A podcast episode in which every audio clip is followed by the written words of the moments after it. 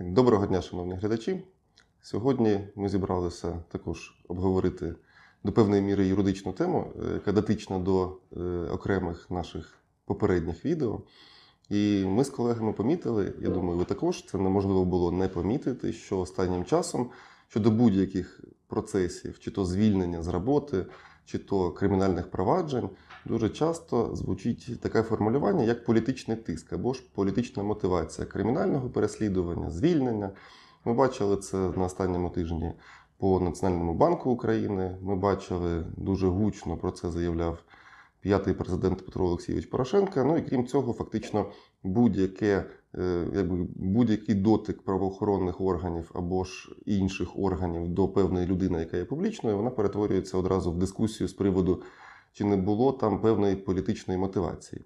Оскільки, відповідно, в нашому законодавстві таке поняття в принципі відсутнє, ми думаємо, що варто це обговорити. От Андрій, як ти вважаєш, що таке цей е, присловутий політичний тиск, з чим його їдять, і як він реально може впливати на юридичну сторону і взагалі на наслідки певних дій, подій в такому дусі? От мені здається, якраз в частині, яка стосується наслідків, треба розглядати і обговорювати цю ситуацію. А наслідки, скоріш за все, поширюються на коло суб'єктів, які мають можливість в подальшому, допустимо, мігрувати з України, знаходитись за кордоном мотивувати свою присутність там саме фактом політичного переслідування чи тиску. Бо одного разу слухав я інтерв'ю е, одіозної особи, не будемо її називати, щоб нас по судам не затискали. І йому, здається, власник Хортиці задавав питання про те, що ну, мовляв, навіщо вам ця публічність?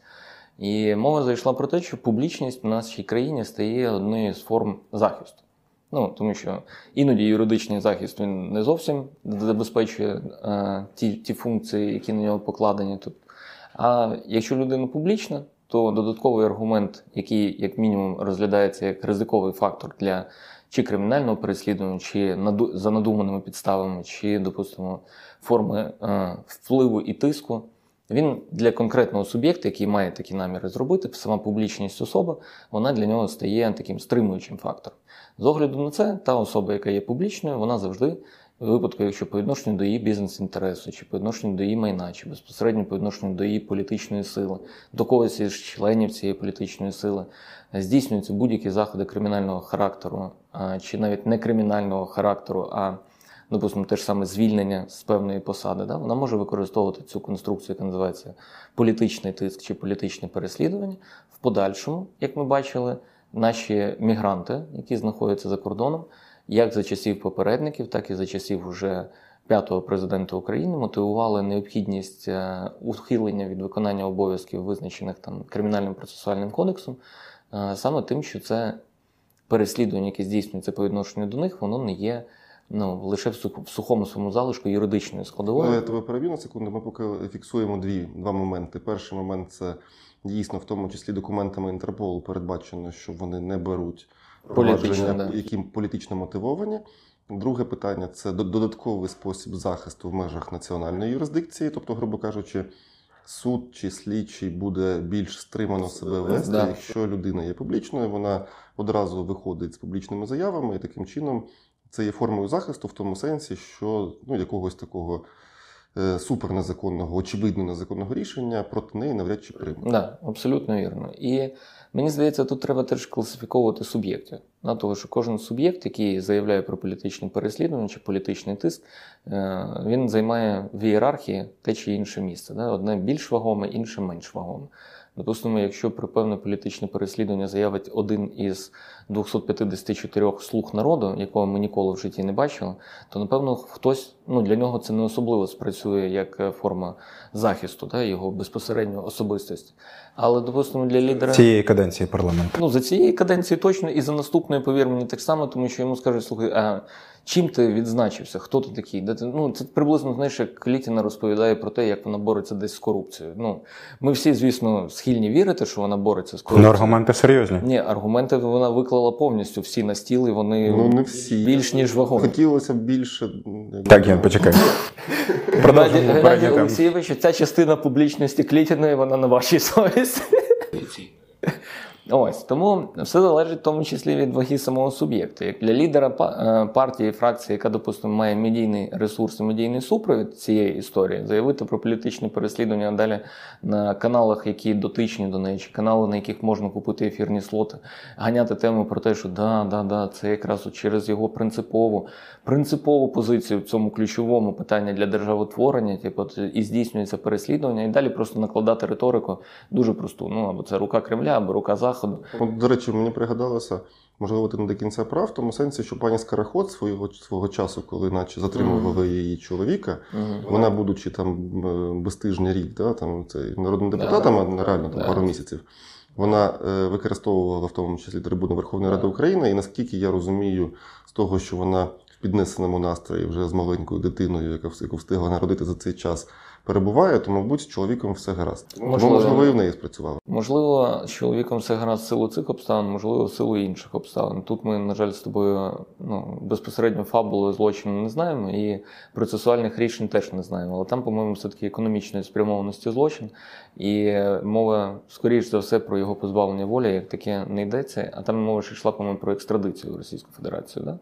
По-моєму, про Ну, її чоловіка. да, да. да. А враховуючи наші напружені відносини з Російською Федерацією, я не думаю, що тут буде працювати механізм, передбачений міждержавними угодами про співпрацю в кримінальному процесі, тобто з огляду на те, що це країна-агресор. До речі, буває, бували випадки. Ні, я ж не сперечаю, що бувало, але видавати чоловіка нашого народного депутата. Ну, це було якось не дуже камільфу. Мені здається, хлопці, ми трохи пішли в іншу сторону, тому що ми починали заявлено з політичного тиску, а перейшли в політичні переслідування.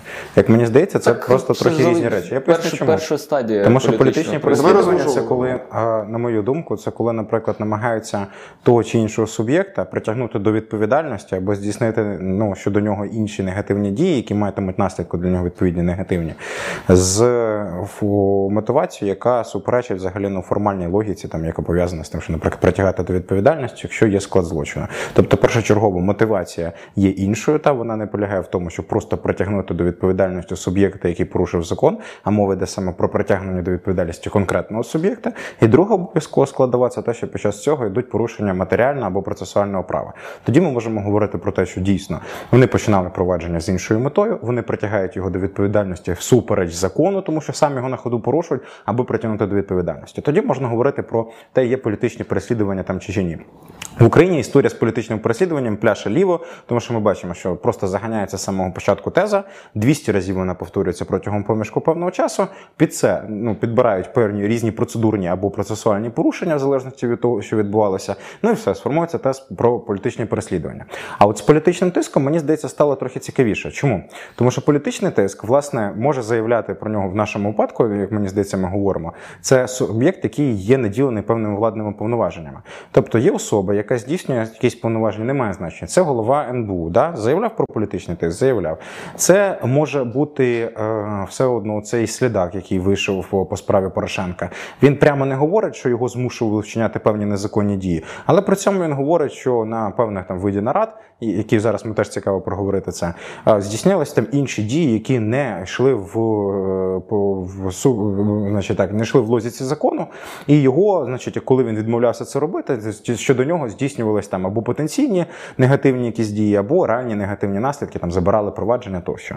У нас є інші приклади, пов'язані з суддями дуже багато останнім часом, особливо якраз.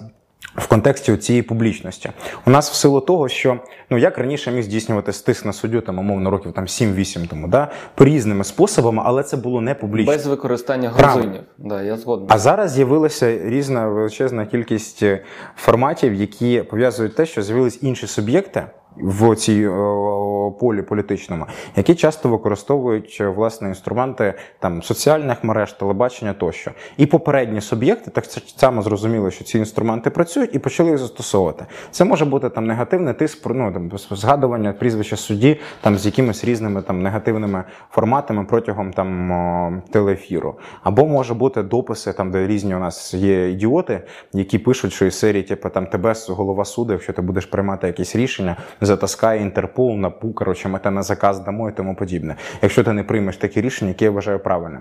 Все це з'явилось ну, в останні роки, тому що з'явилася абсолютно інша нова сфера. Та оце от е, і медійного кілерство вона пішла трохи розвиватися далі. Тому всі ці формати зараз трохи в останні тижні да, вони стали цікавими, тому що ми неодноразово чули про те, що є політичний тиск, ось більше почали про це говорити. А друге, ось стоїть питання: а що ж є власне тиском? Тому що те, що, наприклад, ти є суб'єкт владних повноважень, те, що здійснюєш собі, працюєш, наприклад, судиш Петра Олексійовича, ну або намагаєшся притягнути до відповідальності. Те, що на тебе буде телеканал прямий або якийсь інший канал. Розказувати про те, що ти є козлом і тому подібне. Ну, безумовно, це буде. Чи є це тиском? Да. Чи є це впливом? Да. Але чи можна говорити про те, що воно має якесь вирішальне значення? От мені здається, що перший критерій, який є важливим для того, щоб ми говорили про дійсно про вплив, який вдався, це те, що над суб'єктом встановлено зовнішній контроль. Яким чином він встановлений? Це типу йому дали грошей. Чи його змусили там з боку того, щоб подобатися, да, і перестали його медійно атакувати, поводити себе інакше, значення немає. Але коли, значить, перший момент особа сама сприймає оцей весь тиск стосовно тебе себе і починає поводити себе інакше, це означає, що дійсно політичний тиск вдався. Якими методами справа другорядна. І другий формат може бути трошки інакший, коли а, дійсно ну, нормальні всі гарантії, ну тобто людина абсолютно адекватна, вона чітко розуміє, що вона робить, вона намагається бути безсторонньою незалежною, але закон настільки хріновий, що його можна звільнити. Віддати там розтерзання комусь іншому. ти І оце є формат того, я просто закінчу. Це є формат того, що оце є політичний тиск, який вдався. Тобто інакше, да, або до речі, цей ще політичний тиск може сам собі містити склад іншого злочину. Грубо кажучи, наприклад, погроза Це не вбивством. обов'язково злочин, насправді. Давай також Да, може. розмежовуємо поняття. Виходить, пок- поки принаймні, що я бачу, у нас вийшло. Вийшло, що політичне переслідування це є крайньою формою політичного тиску, яка полягає в вже в площині юридичної відповідальності. Бо Ну, може бути все так. інше це може бути в тому числі підготовкою, мовно кажучи, до е, другої стадії цієї. І може використовуватися і взагалі політичний тиск, він може використовуватися абсолютно в межах закону і в межах політичної боротьби, і не порушувати закон. От І одразу приклад бути спрямований зараз, я якраз хотів його навести, і бути спрямований, наприклад, на створення певних іміджових ризиків, наприклад, щоб потопити свого конкурента. Да. Ми говоримо, наприклад, про те, що ймовірно людина вчинила правопорушення певне або злочин. Починаємо його звинувачувати, грати на почуттях Він є фігурантом кримінального провадження. виборців, не обов'язково кримінального, до речі. Карантин наш. Да, ми пам'ятаємо прецеденти політичної боротьби, які відбувалися, припустимо, під час карантину, коли е, медійна спільнота і через подачі журналістів певних народжували певні меми, наприклад, мем Велюрівці, коли посиділи біля ресторану відомого депутата Тищенка, який е, прагне бути мером Києва, і звинувачували- звинуватили його фактично голослівно. Ніхто не довів власне наявність складу правопорушення, що ресторан працював, що він до нього причетний і так далі.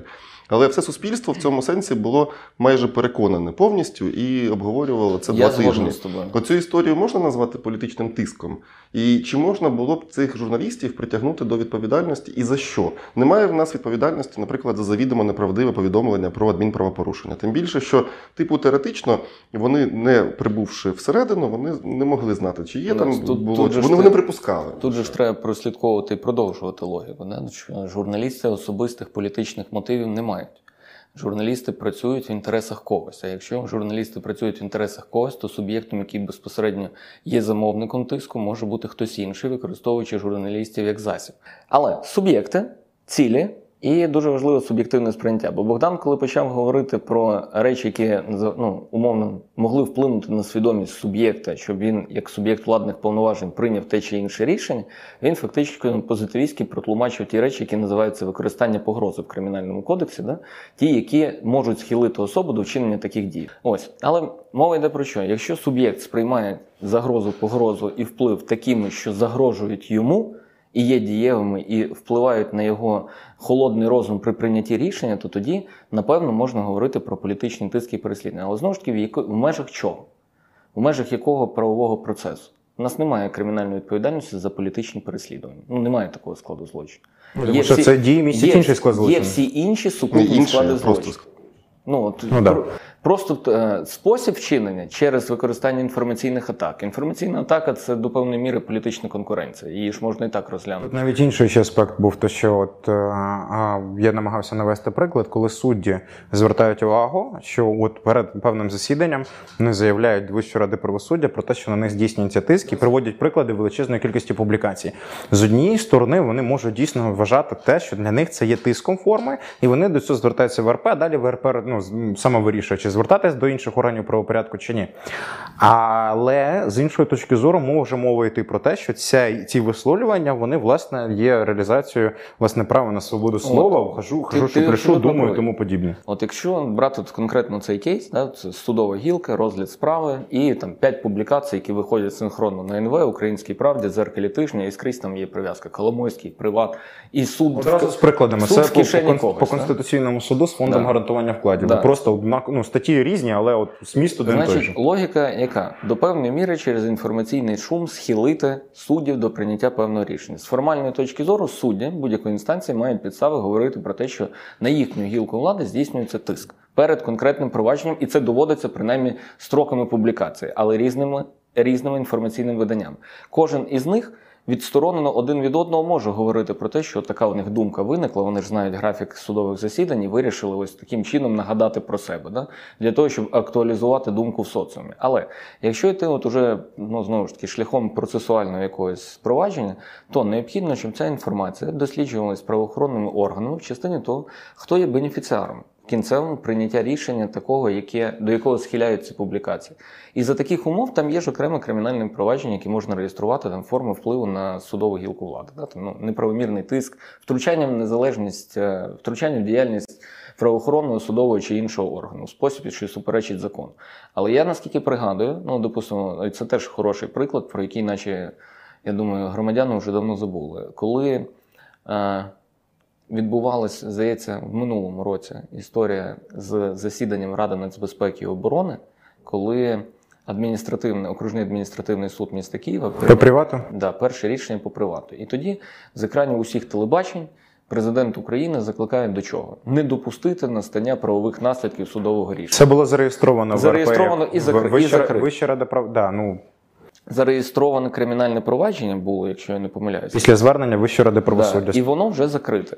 І тут у нас виникає питання: що якщо є буквально суб'єкти владних повноважень, тобто інституція. Президент, інституція, яка допоміжна, РНБО, на ній присутні представники виконавчої гілки влади, представники правоохоронної гі- правоохорон- правоохоронних органів. Вони всі говорять про те, що якимось чином треба вплинути на прийняття і наслідки рішень, які прийняв суд. І за наслідками розгляду цього всього приймається рішення про те, що складу злочину тут немає. то Це тоді, проблема. То тоді виходить, що будь-які політ, форму політичного тиска як таку тлумачити в принципі неможливо. Тут навіть ще гірша ситуація, тому що тут, коли в Раді національної безпеки і оборони не засідає президент, який, начебто, має церемоніальне повноваження підписувати укази про призначення суддів, але насправді ми розуміємо, що можуть бути абсолютно інші у нього важелі впливу, зокрема там право законодавчої ініціативи, тощо, які можуть впливати на суддів. Це є серйозна проблема. Тобто треба розділяти, що той приклад, який ви наводили з Тищенком, це може говорити про те, що публікації журналістів вони мали наслідком ну або метою зробити так, щоб це вплинуло, наприклад, на виборчу боротьбу. Ну тобто потопити його. Да, але коли ми говорили про да, як- да, але коли ми говоримо про формат е, впливу на суб'єкта владних повноважень, це вже інший склад злочину. Yeah. Другий момент, який важливий, от ми чо- чому звертаю увагу, що якщо є суб'єкт, да, він говорить про те, що на мене здійснюється політичний тиск. От ми Смолія згадували. От цікавий момент. От на тебе на нього є, є мені говорять, є мітинги під НБУ, вони тривають протягом місяця. Це неприємна історія, але це так само, як справа на свободу слова, реалізація права на мирне зібрання.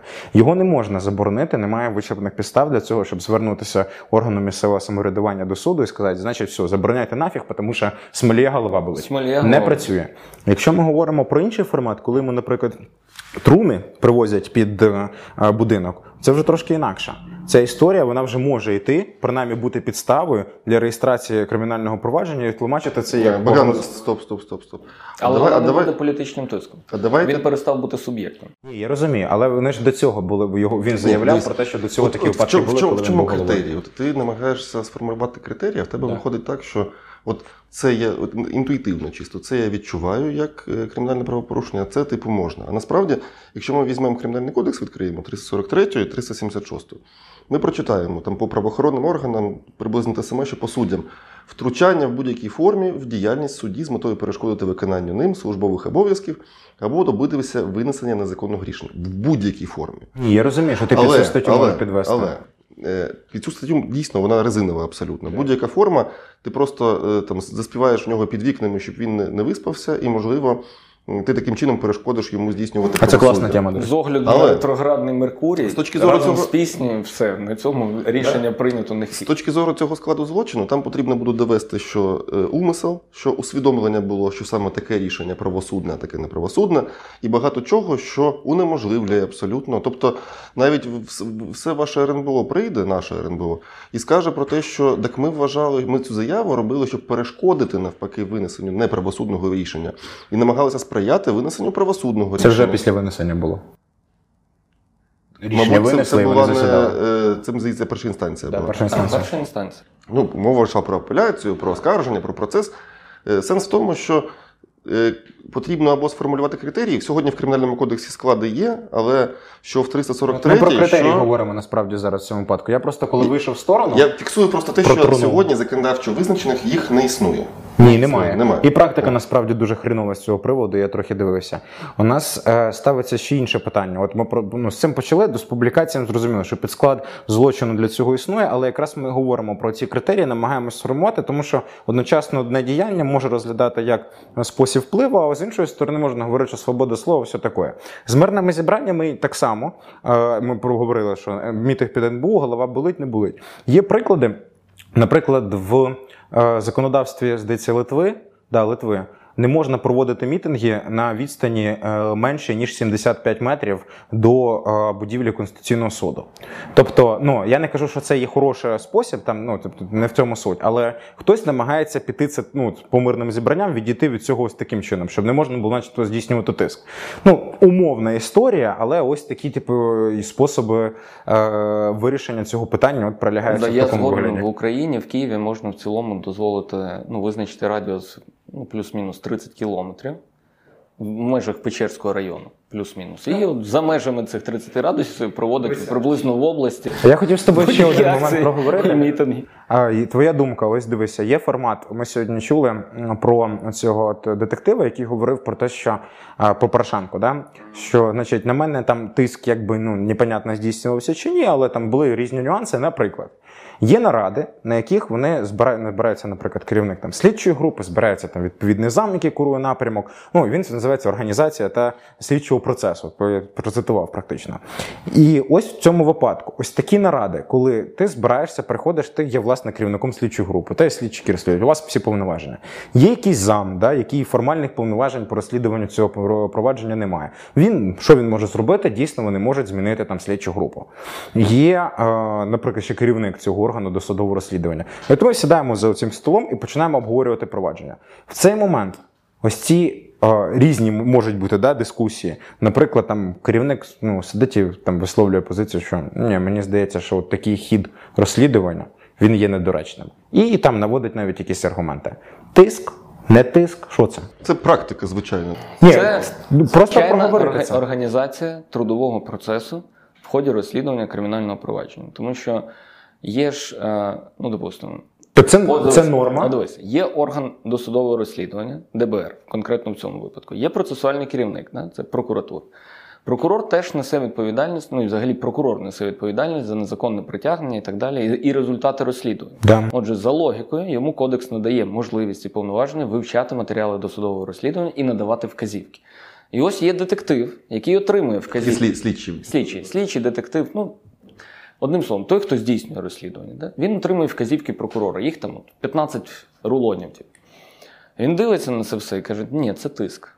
Ні, ми ж не про прокурора, ми про керівників в органі Я ще раз кажу, що з точки зору е, прокурор, відносно прокурор і слідчий, да, вказівка прокурора вона може бути розцінена як тиск. І цього достатньо для того, щоб вийти до, на прес-конференцію і сказати, що мене схиляли вчиняти додаткові слідчі заходи в цьому провадженні, хоча воно безперспективне. Стоп.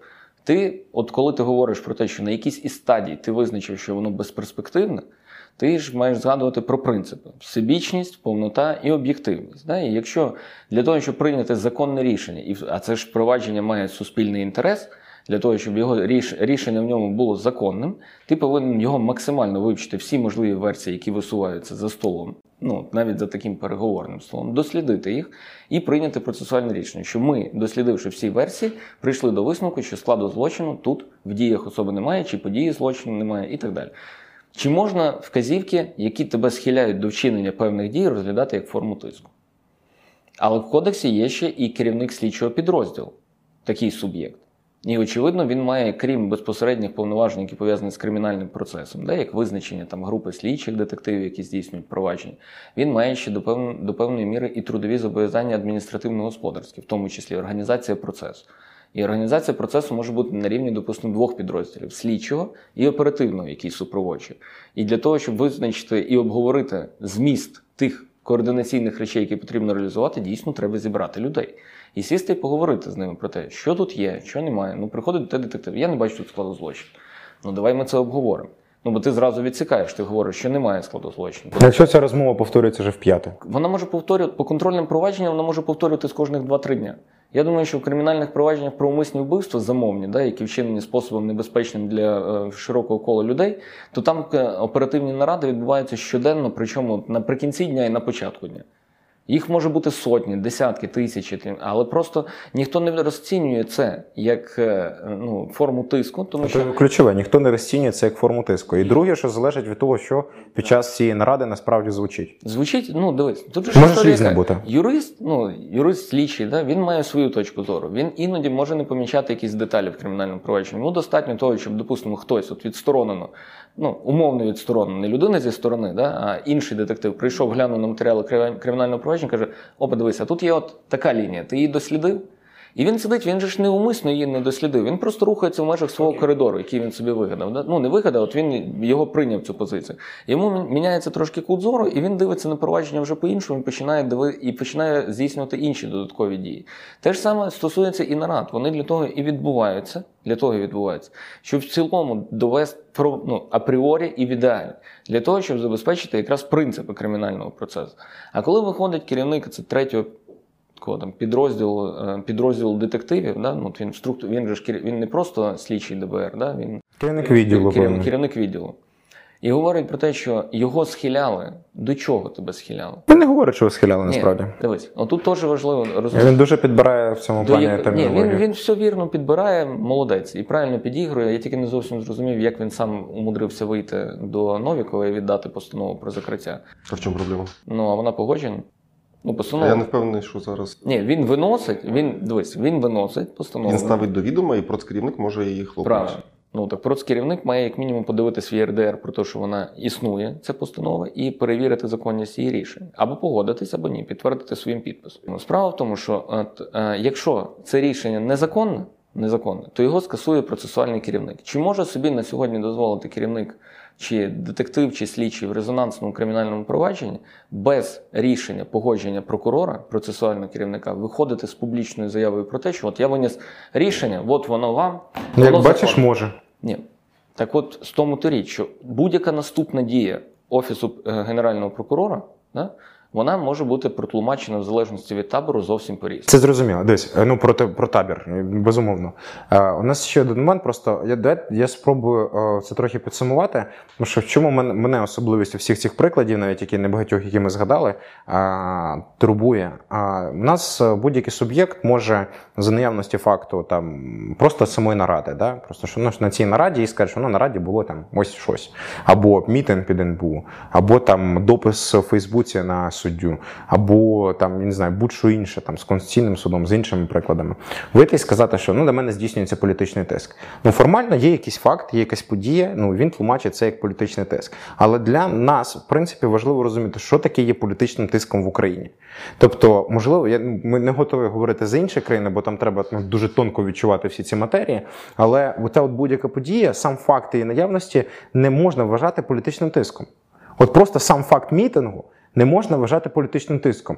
Ну тому що це навіть не, не з точки зору того, що це є реалізацією права на мирні зібрання, а з точки зору того, як це впливає на суб'єкта.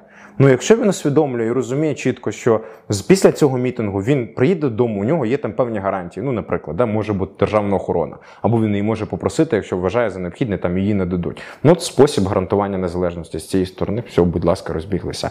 Або другий варіант, що суддя розуміє, що о, окей, добре, це може вплинути на мою уп- неупередженість під час винесення цього рішення. Але це твої проблеми, що це впливає на твою неупередженість. Насправді тобі дали законом дуже величезну кількість гарантій. Якщо ти бачиш, що це вже переходить за певні межі, ти захищаєшся. Захищаєшся в ВРП. Кримінальні провадження вони намагаються ініціювати, вони там розслідуються чи не розслідуються. Способи захисту теж є. Я не ідеалізую їх, але я просто звертаю увагу, що сам просто факт наявності якоїсь навіть тиску, навіть спроби тиску не можна вважати успішним політичним тиском. Величезна кількість залежить від самої особи. І тут важливо, щоб вона це просягнула між себе. А друге від того, які у неї гарантії. Якщо у неї, як голови НБУ, є дофіга гарантій, а вони реально існують, то говорити про те, що зараз ходить, розказує, що у нас там політичний тиск здійснюється, ну це абсолютно нерелевантно. Давай, давайте так. Е, Що політичний тиск сам по собі він не є чимось протизаконним, ми вже встановили. І це Ну, він в не цілому, завжди протизаконний. Не завжди. Не завжди, ну, в цілому Буває да, різне, можна да. говорити про те, що він не є протизаконним. По-друге, якщо мова йде про крайню форму політичного тиску, а саме політичні переслідування, то вони можуть бути також політичне переслідування це використання, я таке визначення запропоную, використання владних повноважень. У такий спосіб, е, який би не був би навіть- застосований без Да. додаткової з використанням інструментів державних, державного апарату. Тобто ну, політичне переслідування, да, от в нашому розумінні такому обивательському, воно так чи інакше прив'язано до використання державних інституцій. Ці використання державних інституцій може бути, ну, виходячи з того, що зацікавленим суб'єктом переслідування є суб'єкт владних повноважень. Коли, ну, якщо Або ми- через або через, да. Тобто, якщо є умовний е, зацікавлений суб'єкт, ну, допустимо, Зеленський, він зацікавлений в переслідуванні Порошенка, то він для цього використовує інструмент. Януковича. Ну, тоді це хреновий інструмент, того, що ну, зростовувати. Ну, хоча, якщо Янукович привітає Петра Олексійовича публічно, типу, то це буде ну, нормальний інструмент, згоден. Е, але я про інше. Ну, допустимо, використання тої системи правоохоронних органів, яка знаходиться, допустимо, в прямому її- його підпорядкуванні. Якщо б він використовував НАБУ для цього, то в принципі претензій немає ніяких. Ну, бо їх ніхто не пов'яже як взаємозалежні інститут президентства Зеленського і керівника Національного антикорупційного бюро. От питання: якщо є політична мотивація і є реальні підстави притягати, чи можна вважати це політичним переслідуванням? Ні в якому разі. Ти, А з це- це приводу, не ти з приводу Омеляна і Набу хочеш поговорити? Ні, до речі, не мав на увазі. Це А до речі, от з приводу Омеляна і Набу, це є політичні переслідування Зеленським опозиції? ну тут вже ніхто про це ні в кого язик А, не повертається. а, скажи, да? і як всі відразу замовкли. А чому? А тому, що набув. А тому, що незалежна інституція. Пам'ятаєш мене на, на ефірі на телеканалі прямому перші 20 хвилин обговорення плівок Байдена, там де а, Петро Олексійович Порошенко каже, що у нас є незалежне набу, а цілий віце-президент киває грівий. А через дві хвилини політичні переслідування набу з боку Омеляна. Ну тобто тут взагалі як-то не виходить. Ну, це такі под... Але ну, від- Єна задав правильне запитання, на яке чи може бути вважатись політичним переслідуванням, якщо здійснюється абсолютно все в межах закону, і процесуально, і з точки зору матеріального права, Інтерпол вже ж пише, як що політично мотивоване переслідування. Тобто воно може бути цілком підставне, якщо виходити з цієї формулюра. Всі може бути інший момент, який у нас проявлявся. Це ж хрестоматійне рішення Луценко проти України, коли там були порушення чи не були порушення, але коли з'являється, наприклад, генеральний прокурор, який починає ліпіть, що ми його посадимо, або там хтось з суб'єктів дуже високих там політичних заявляє, що Луценка треба посадити, то тоді починається розмова про. Е, Політичні переслідування, але це сукупність інших факторів. Тобто, якщо ставить питання так, якщо з'являється ну, починається процес, притягають в кінці, закінчується обвинувальним вироком. Підстави є, склад є. Процесуальних порушень не було, але це зробили, тому що захотілося, наприклад, ну от реально ми знаємо, що захотілося це так е, Зеленському, Порошенку, там Рожковий, не має значення будь-кому. Це не є політичним переслідуванням. Ну не може таким вважатися все. Для нас я, я вам ще один приклад. От мені цікава ваша точка зору. От якщо б, допустимо, якась міжнародна інституція розглядала кримінальне провадження по Новінському. Ти маєш на увазі міжнародна інституція, це що? Ну, неважливо, хто Інтерпол там, чи, допустимо, Європейський суд з прав людини. От просто. І Я думаю, червоний хрест просто. Червоний хрест, нехай, нехай навіть Червоний хрест. І от показуємо їм два ролики. Перший ролик це подія 2014 року, де Петро Олексійович, майбутній президент, звертається до народного депутата Новінського, ах ти сука православна, там і так далі, і тому подібне. А далі з'являється кримінальне провадження по відношенню до народного депутата, знімає недоторканність кум президента п'ятого, да, пан Луценко ну, звертається з поданням до е, Верховної Ради, знімають з нього депутатську недоторканність і в подальшому притягують до відповідальності. Можна було би оцінювати це як форму політичного переслідування. Ну тут залежить від того, я не пам'ятаю суть процесу, але якщо були, наприклад, Суть процесу пов'язана, а, а потім ще на це все накласти тому. А це бо релігійне. Ні, е, якщо не було, якщо я не знаю там історія, але якщо був склад злочину, якщо не було процесуальних порушень, ніяким чином не можна. Інтерпретувати це можеш як хочеш, можливо, ЄСПЛ це Але- буде робити, але тут е, Ну, не, ні, не я би підмітив цю історію, що стільки заяв про політичні переслідування, які є зараз, навіть О. ще декілька років тому не було. Я от якраз це теж хотів відмітити. якого там закривали, відпускали і так далі. Він зараз не говорить про політичні переслідування. І тоді, ну, якщо щось звучало, то дуже так по- поверхнево. Слухай, Андрій, я тобі скажу, я в коридорах судів ще років п'ять тому чув, як там чудаки, які там вкрали ковбасу в супермаркеті, які там під вартою там по коридорам ходили, вони також кричали от те, що чули в телевізорі, про переслідування, тому що дільничий з ним в поганих відносинах і взагалі я там не Вони виборці поряд. різних президентів, да? Можливо. Тому Тому, коли ти мене зап- запитав, наприклад, останнє питання, да, чи, типу, чи можна вважати це політичним переслідуванням, якщо все по закону, я й тому через якраз причину того, що ми останнім часом наш дискурс звернувся до ледь не будь-яке провадження відносно резонансне, його зробити резонансним неважко, да? воно зводиться в тему політичних переслідувань, тому ми маємо дуже сильно обмежувати історії або там політичний тиск. Ми маємо звужувати ось це поняття до того, щоб з однієї сторони не можна було його застосовувати до будь-якої ситуації, а з іншої сторони, це звуження допоможе нам е, реально реалізовувати, зокрема, і е, склади, ну підводити ці дії під склади злочинів, передбачені ну, процесу е, кримінальним для, законом. для соціуму. Не да, для Тому соціуму що теж це не юридична ж історія. Ми почали з чого? З того, що поняття політичного тиску і переслідування в нас в законодавстві взагалі нема. І ця історія більше про піар, про медійне це обрамлення вже юридичного процесу, який в ядрі в своєму не містить цієї історії. Це як електрони навколо атому. Ні, я розумію, про ти говориш. І це лише для Інтерполу має насправді значення. Тому, можливо, І для СПЛ теж Якщо б е, ввели відповідальність, наприклад, за певне е, позазаконне мотивування, в тому числі прийняття рішень, цікаво, хоча також е, довести неможливо. Однак Ну, Це вплив, це твій склад підпадає під це, те, що ти сказав. вплив ну, там трошки інше. Там мова йде про те, це можливо дійсно. Це в будь-якій формі. зловживання влади, да, 364 тут може мати місце насправді. Але довести це Прийшли до того в цілому, що тест про політичне переслідування в умовах е, такої кардинальної різкого зміну політичного ландшафту, який часто відбувається в Україні кожних 5 років, буде менше ставати не буде. І навіть е, не тільки в ці п'ять років, між цими п'ятьма роками дійсно у нас може бути ситуація, коли ну, чувак вкрав не ковбасу, але вкрав трохи більше, вкрав там декілька ярдів. Да? І він собі може дозволити ну там з половиною цього ярда поділитися з усіма по дорозі для того, щоб власне розповідати про те, що, що до нього здійснюється політичний тиск. І воно буде мати не такий а, ефект, да, як якийсь сумалішонний там в клітці сидить при запобіжному заході, якими обирають, розказує про те, що дільничою бігає, а трохи більший, хоча б в своїй суті. Це не буде, це вже Однакові було багато разів насправді в нас. Це про що? Але Андрій Йосипович про політичні переслідування не заявляє. Тому що він один із перших ходив, і це як він нам сказав, що Але тиск, який на нього здійснювався через ЗМІ. Значить, це все суб'єктивне. Людина не потребує такого способу захисту. ну тут ще й нюанс пов'язаний з тим, які в нього повноваження були, але ситуація дійсно Виходячи з повноважень Єрмака, так. Цей е, насправді просто ця історія дійсно цікава, і цей кожен момент треба реально розглядати е, під е, цим. От, мені здається, нам вдалося сформувати певні критерії. Пов'язано з тим, що цей тиск має реально проходити, і людина сама має його сприймати, а не просто сам факт наявності там якоїсь події. І другий момент, що вона не має мати, ну в той момент не, не вдається їй захиститися з боку передбачених законом способів. Ну не виходить. Не те, що їх там не існує, а просто реалізувати не виходить. Історія по привату це тому ж приклад. З- ну, форма захисту судді була, була, ну звернувся до ВРП, і ВРП звернулась. Ну, що то далі не пішло. Тому ось ці два нюанси є важливими, мені здається. Не погоджуєшся? Ні, я погоджуюсь в цілому. Це дуже така аморфна. Ми намагаємося зловити чорну кішку в темній кімнаті. А інакше не вийде. Чи, чи є вона там, чи немає, це питання насправді, тому що мова йде все одно про певну, якщо мова йде про використання владних повноважень, там зрозуміло, що є передбачені законом цілі. Якщо ти виходиш за її межі, значить ти зловживаєш.